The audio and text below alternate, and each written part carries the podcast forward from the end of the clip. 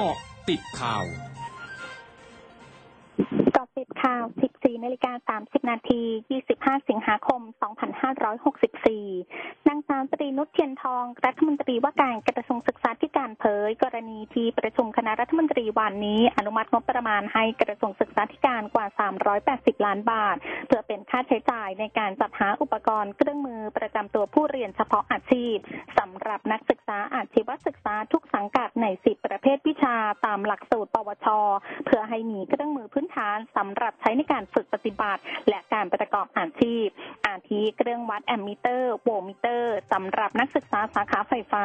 ชุดมีดทำครัว อุปกรณ์ช่วยตวงวัด อุปกรณ์ทำอาหารและเบเกอรี่สำหรับนักศึกษาสาขาอาหาร จึงจะช่วยให้นักศึกษาอาชีวะได้รับการฝึกประสบการณ์อาชีพได้อย่างเต็มที่ตลอดหลักสูตร และช่วยแบ่งเบาภาระค่าใช้จ่ายของผู้ปกครองได้ด้วย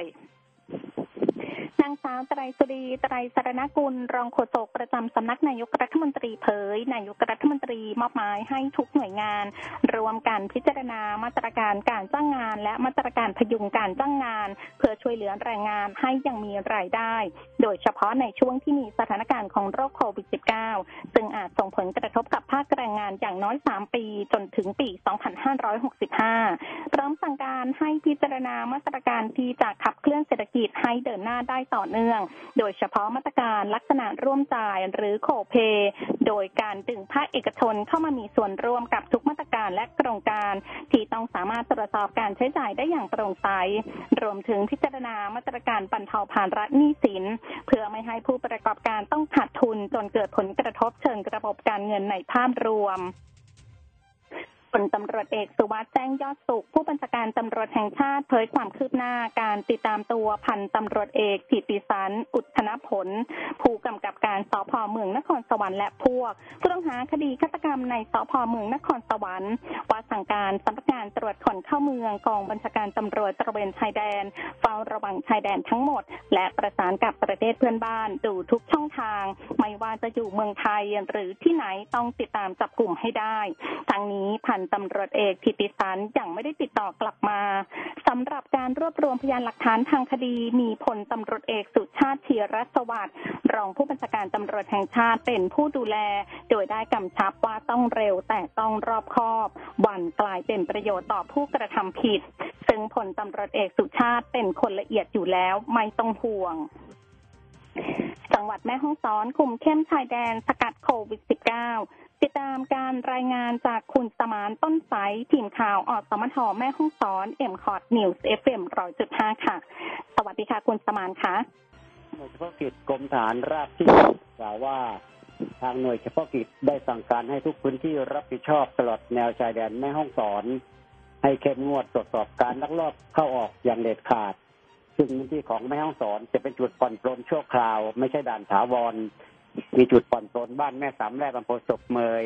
จุดผ่อนปลนบ้านห้วยต้นนุ่นอำเภอขุนยวม และจุดผ่อนปลนบ้านห้วยพึ่งอำเภอเมืองแม่ฮ่องสอน และยังมีพื้นที่ตามแนวทางธรรมชาติอีกจำนวนมากที่มักจะมีการลักลอบเข้าออกของกลุ่มบุคคลต่างด้าว โดยเฉพาะช่วงนี้มีปัญหาโรคโควิดระบาดในหลายพื้นที่ หมู่บ้านตามแนวชายแดนก็มีการเข้มงวดโดยกรรมการหมู่บ้านจะเป็นผู้ดำเนินการ ที่หมู่บ้านแม่สามและอำเภอศพเมยซึ่งเป็นหมู่บ้านชายแดนด้านแม่น้ำสารวิน ก็ได้มีการจัดตั้งจุดตรวจของชุมชน คัดกรองบุคคลเข้าออกตลอดเวลา 24 ชั่วโมง ส่วนทางหน่วยเฉพาะกิจกรมฐานราบที่ 7 ก็ได้มอบหมายให้เจ้าหน้าที่ตรวจสอบบุคคลต้องสงสัยเข้าออกหมู่บ้านก่อนใจไปยังชายแดนขณะเดียวกันได้สั่งการให้เจ้าหน้าที่ตรวจสอบการลักลอบออกนอกประเทศของอดีตผู้กำกับเมืองนครสวรรค์ ที่ถูกออกหมายจับทุกเส้นทางตามแนวชายแดนอีกด้วย สมานต้นสายรายงานกับสวัสดีครับ ขอบคุณคุณสมานค่ะ ณะทำงานด้านการป้องกันและควบคุมการระบาดของเชื้อไวรัสโควิด -19 ของรัฐบาลสปปลาวเผยวันนี้พบผู้ติดเชื้อไวรัสโควิด -19 รายใหม่ 952 ราย ซึ่งเป็นผู้ติดเชื้อภายในประเทศ